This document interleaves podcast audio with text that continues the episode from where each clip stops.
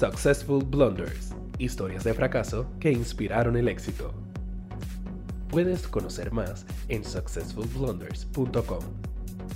Con ustedes, Alberto Lugo. Welcome, my friends, to a new episode of Successful Blunders podcast where we talk about failure with successful entrepreneurs so you learn what not to do in your business so you can scale fast. And in this episode, we have Adam Beguelin, co founder of Holberton, Puerto Rico, a specialized school in software development. But I'm going to let Adam talk a little bit about himself and uh, what he's doing uh, right now. So, Adam, welcome to the podcast. Great, thanks for having me. This is this is exciting. I'm. Adam, uh, can you talk to, to me a little bit about who you are as an entrepreneur, your past lives, and what you're doing now? Sure. Yeah. So my uh, my background is I was I trained as a computer scientist. So I got a PhD in computer science.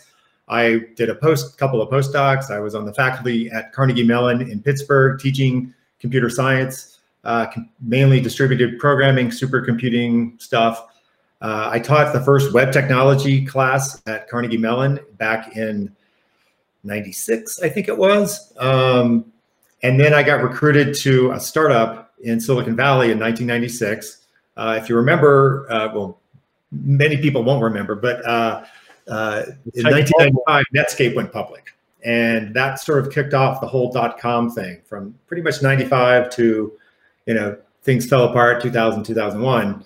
Um, and that's when I got recruited to a search engine company in 96. So things were starting to heat up. Um, you know, search engines, you know, people didn't realize how critical search engines were going to be. At that time, Yahoo, uh, AOL. Um, and so basically, I got recruited to a, a, company called Inktomi, which was a search engine company. Um, and we did search, but we did other things uh, as well, other network products, internet infrastructure stuff. And um, that was my first experience uh, with Silicon Valley. It was great. The company was, you know, 20 something people when I joined. Um, we went public uh, in 98. You know, the stock went from $13 a share to roughly $1,000 split adjusted. Wow. Uh, it was a crazy, crazy ride. Um, and uh, yeah, that was my first experience. And, and then, of course, you know, so it was a $25 billion company at one point. Uh, and then two years later, uh, it was worth half a billion. So, you know, great rise, massive, great growth. Yes, yes. Um, so in 2000, 2000, I left the company, I think in 2000, end of 2000, beginning of 2001. And then I started another company. Um, uh, and, and I, in the, in the end, I think I've been involved in seven, now eight startups and co-founded uh, four. So, um, I had, I guess, two hits. I would consider an Inktomi a hit, right? It was, it was a, it was a success. Uh, in the end, of course, it, you know, lots of things crashed at that time, uh, yeah. but I think we made a big impact um, on the way things are done. If you look at the way the internet is structured today, I think Inktomi had a big impact on that. Yeah. Um, and uh, then I did a few other companies that, that did not fail or, or, that did not succeed, that did fail. Okay. In fact, I'll, I'll, do a shameless plug. I wrote a book, Silicon Valley Stories. Awesome. So That's in my queue. Published in April. Um, we hopefully we can put the link in the in the show notes. we will.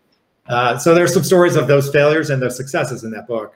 Um, the the other you know success that I had was I started a, a company called Truveo, which is a video search company. Um, we started that in 2004. This was um, you know, this is before YouTube, right? This is, uh, I think Netflix at that time was mailing DVDs around. Yeah. So, you know, this is this, you know, this is early in video.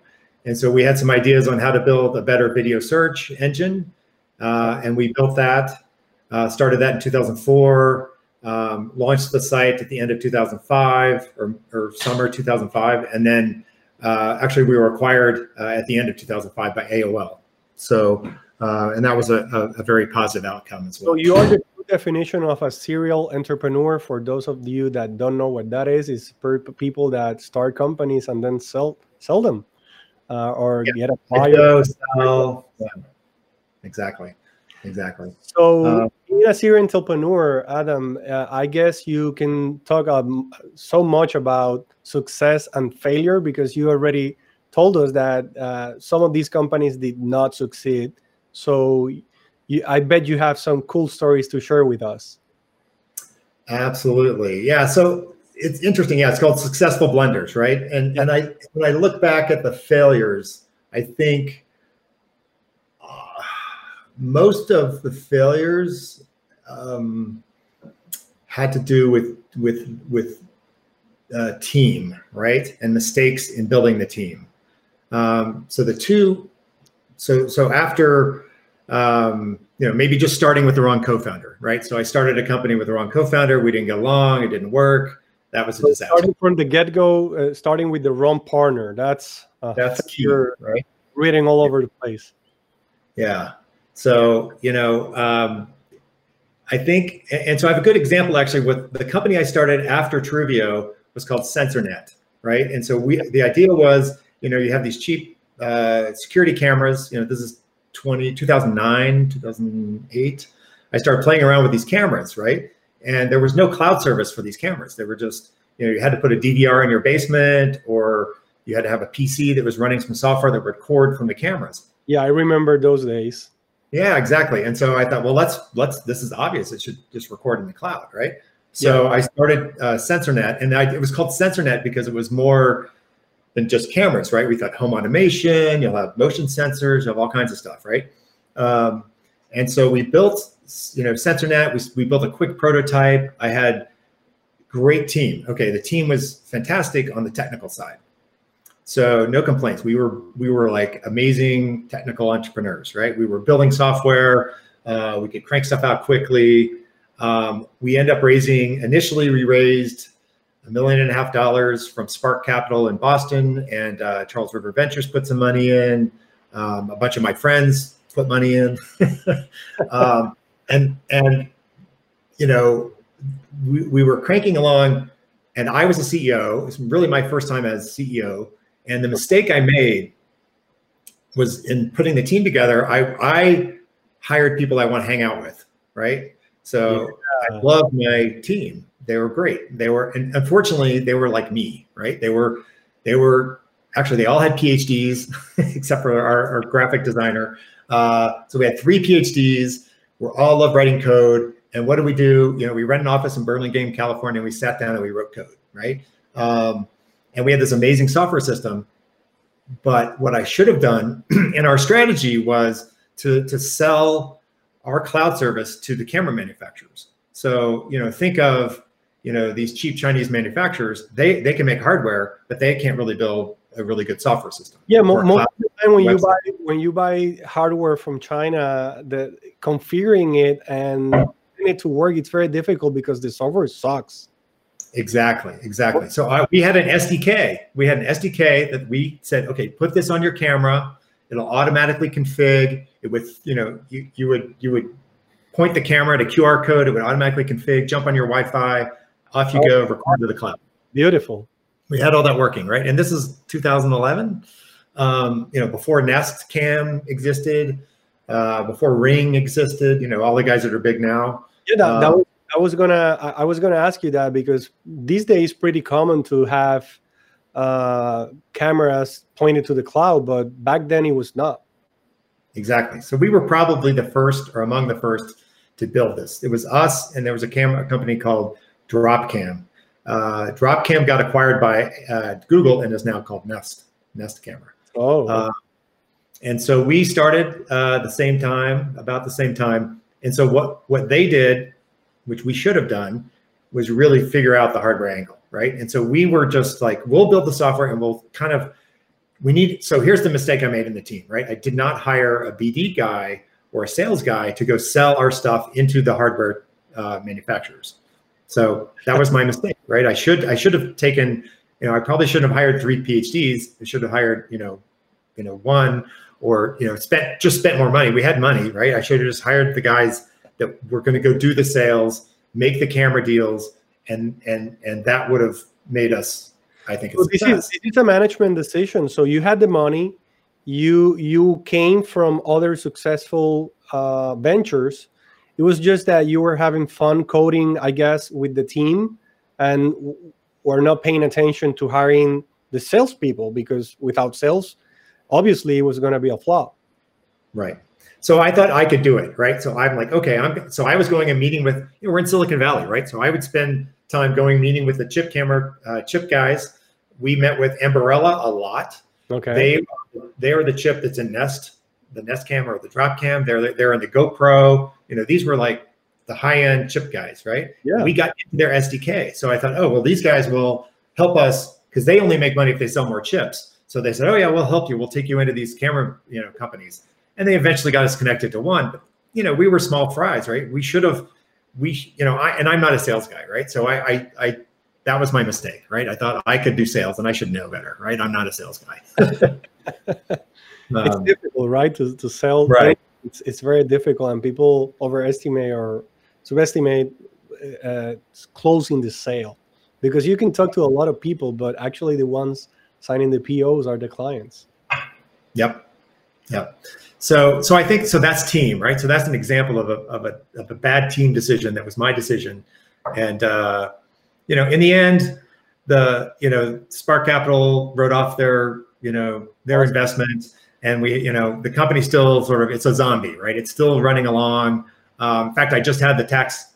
I just saw the taxes we did for last year. You know, last year I think the revenue was like a hundred thousand dollars, right? And then this year uh, but the previous year it was 100,000. Now it's 80,000, right? And so it's just it's just slowly uh, dying. And you know we, we've paid back the investors maybe half of their the remaining investors maybe half their money, right? But it's it's probably needs to be shut off now because yeah. it's going to soon it's going to start costing more to run it than it is you know, than it makes. For sure. And you mentioned a, a, few companies. Do you have other stories that that you can share with us? So so so we had this about so here's another story about team right and and and uh, we had so when i sold uh, Truveo to aol our my mentor at aol was this great guy you know uh, he he had been at warner music. He came in to help aol with their video strategy. Um, and you know we became friends. And then uh, after as SensorNet was sort of dying and actually about the time i was moving to puerto rico um, okay. he uh, he approached me and said, "Oh, I've got this idea. We want to build this uh, this this cool app, and uh, you know, we've got this guy that uh, is is really a fantastic you know app guy. He designs apps. He did the HBO Go app, and uh, you know, we need a technical person. We've got a great marketing person. So we've got the design. You know, so I'm thinking about the team, right? Because I'm like, yeah, oh, last time I kind of screwed up. That was like, last okay. failure, so you want to correct that. Yeah, exactly. So I didn't make that same mistake, right? Uh, we had we had a great team in terms of each individual. Um, the problem was we we never really knew each other, right? So we had three we had three guys in New York, and then we had me in San Francisco, but moving to Puerto Rico, and then I had another guy that I hired, another tech guy in in in San Francisco. So we kind of had like and for a startup, it just doesn't make sense, right? You've got you've got you know kind of design and marketing in New York, and then you've got some tech guys in San Francisco, and then you've got me who's like not really paying attention because I'm not you know I'm not 100% focused. Yeah. And so I think you know that's that's a key, and, and so I was one of the problems with that team, right? I admit it, right? I you know I I kind of was doing it almost like a favor to my friend, right? As well, opposed to like difficult oh because God, you, you you come from an exit, a successful exit, so you're in a different position in your life, I guess. Yes. Where when you're starting something, if the other people are razor sharp focus and they really want to make it, and you're not in that same boat, it's difficult to relate to them, right? Yes. Yeah. So the way the way I say it is, you know, uh, you know, I'm I'm just not hungry anymore, right? And so you got these other guys, like the guy I hired in San Francisco. He's he was super hungry and he was pushing hard, but uh, you know, we had this kind of dysfunctional team, um, and so he's gone on to to to a very successful startup. Um, so he, you know, you have to have the hunger, right, and the focus and the drive. And so that again, it's evaluating the team and the team dynamics. Maybe if you have the right people that can work distributed. Uh, in this case, you know we were all kind of doing our own things and never really coordinated well and you know, and once we actually got to know each other, there were personality issues, right? So, yeah, yeah sure. Yeah. So that's that's also an issue because you if you don't know the person you're partnering with, uh, it might happen that you're not that relatable when you start knowing that person or you're not in the same page. I think exactly. communicating is very important when you have a, a partner or a team that so everybody's on the same page, right? Absolutely. Yeah, you have to think of it like this is a serious relationship. You're going to be spending a lot of time with this person, right? Um, do you get along? Do you like spending time with them? Those are those are those are critical issues. Um, you know, when you sign up for this, you're going to you know, you're talking about years of your life. Um, so make sure that this is the right, you know, the right people you want to be hanging around with. Do you trust them? Do you do you can you know do you have each other's back? That kind of thing. And you also talked to me a little bit before we started about the about burning through cash in another in another one of the startups. Can you can you expand a little bit on that one? Yeah. So so for instance, it's it was that same company, the one that we were going to build this app, the one that was based in New York and San Francisco.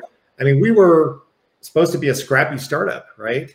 Yeah. And and our you know the the the guys in New York came from you know they worked for big companies and so they one of the things they did was hire this like New York lawyer to do all of our incorporation. Oof. And you know, we we should spend you should spend ten thousand around ten thousand dollars, right, to yeah. do all your incorporation stuff, right? That was kind of the number I was used to, mm-hmm. and you know these guys I think spent. I don't. I, I'm. A, I don't even want to say. I don't know. I know it was a lot, right? Yeah. Um, and you know, I should look back at the bill, but I'm sure it was, you know, many times that. Um, and it was ridiculous, right? And we were, you know, we were having, we were, you know, and we, and also he wasn't a Silicon Valley lawyer, right? He was more of a New York media lawyer. And so they were doing just crazy things like pay, they would put together a term sheet that uh, they said, well, we can put together a term sheet for you. Well, your lawyer at a startup, you don't put together the term sheet, right? No, the investors. the investors put together the term sheet and you respond to the term sheet. And so we were just wasting, you know, this guy's probably charging us $500 an hour to do work that wasn't even necessary.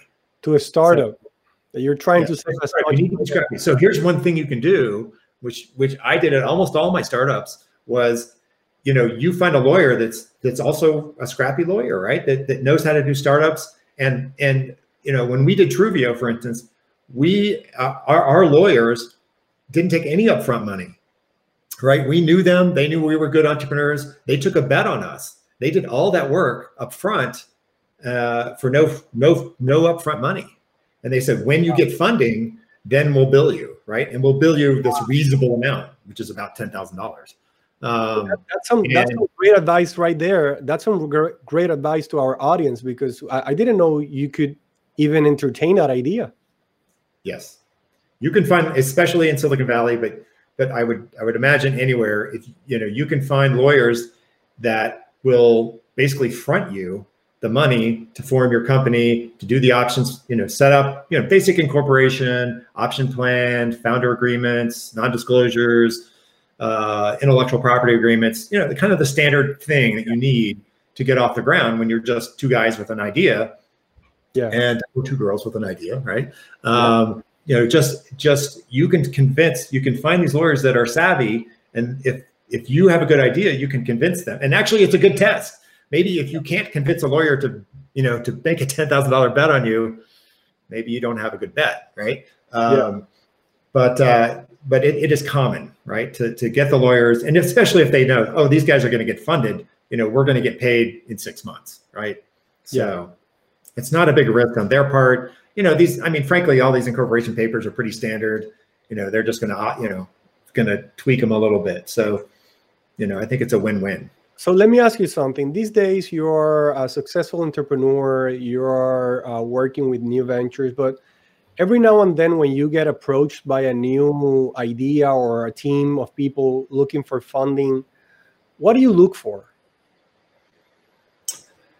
Um, I think, well, I think it is team. I keep, I keep saying team, but um, no, but that's great because that's that's the whole thing about that your episode. It's that uh, it's very important to to assess your team where you're doing any kind of work. Yeah, I mean, you have to. So, I so I mean, I I worked with uh, Travis Kalanick at his, you know, the founder really? of Uber, his previous startup, right? I was I was his CTO at his previous company, um, and you could just see. I mean, that company did okay. It was a nice exit, but it was no it was no Uber, of course. Um, but you know, you could tell at that time that this guy is driven, right? He was he was super smart, super driven, and and you know, so I think you know, and that's just kind of a feeling, right? You meet somebody like that, and you want to work with them, right? Mm-hmm. Um, so I think you have to kind of,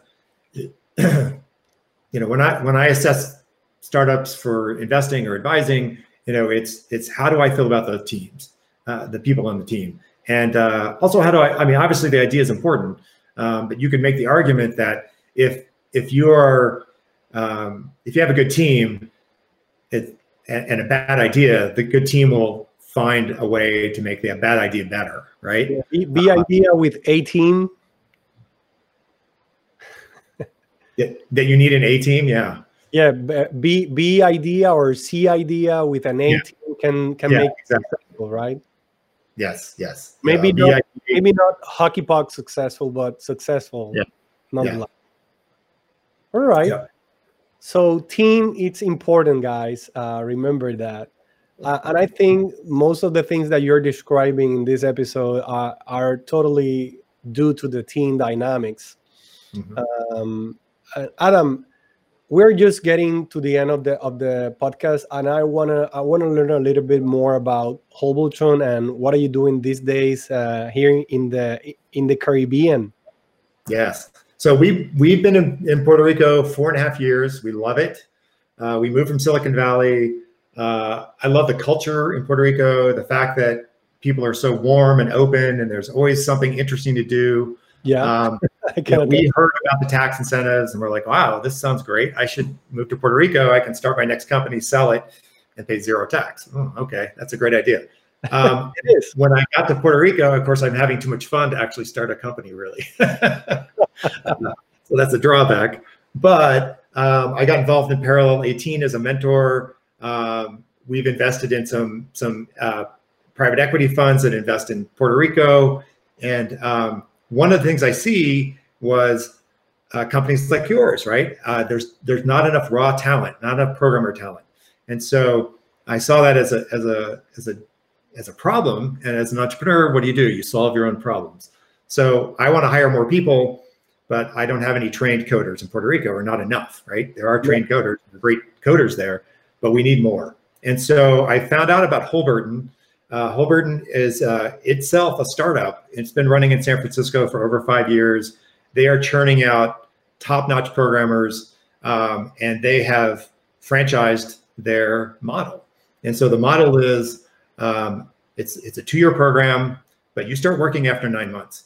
Um, so you go in very intensive full-time program for nine months, um, and when you come out, you start making money.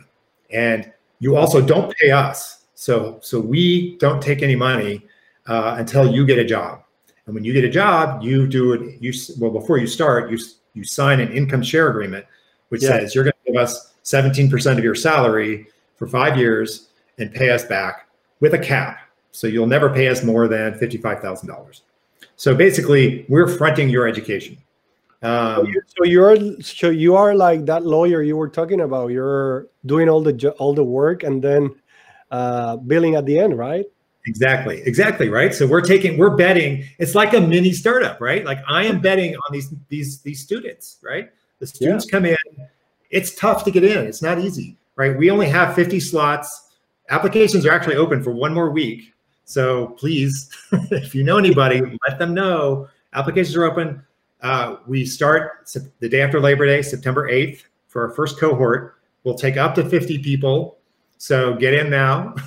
Yeah. in January, we'll take another 50. And next uh, June, we'll take another 50. So three times a year, we have openings. And those that cohort is going along with the cohort in San Francisco, the cohort in Connecticut, the cohort in France, the cohorts in Colombia, Mexico. So they're you're kind of with, you know, you're you're also it's a networking opportunity, I think, for the students, right? they're going to get to these amazing coders also all over the world.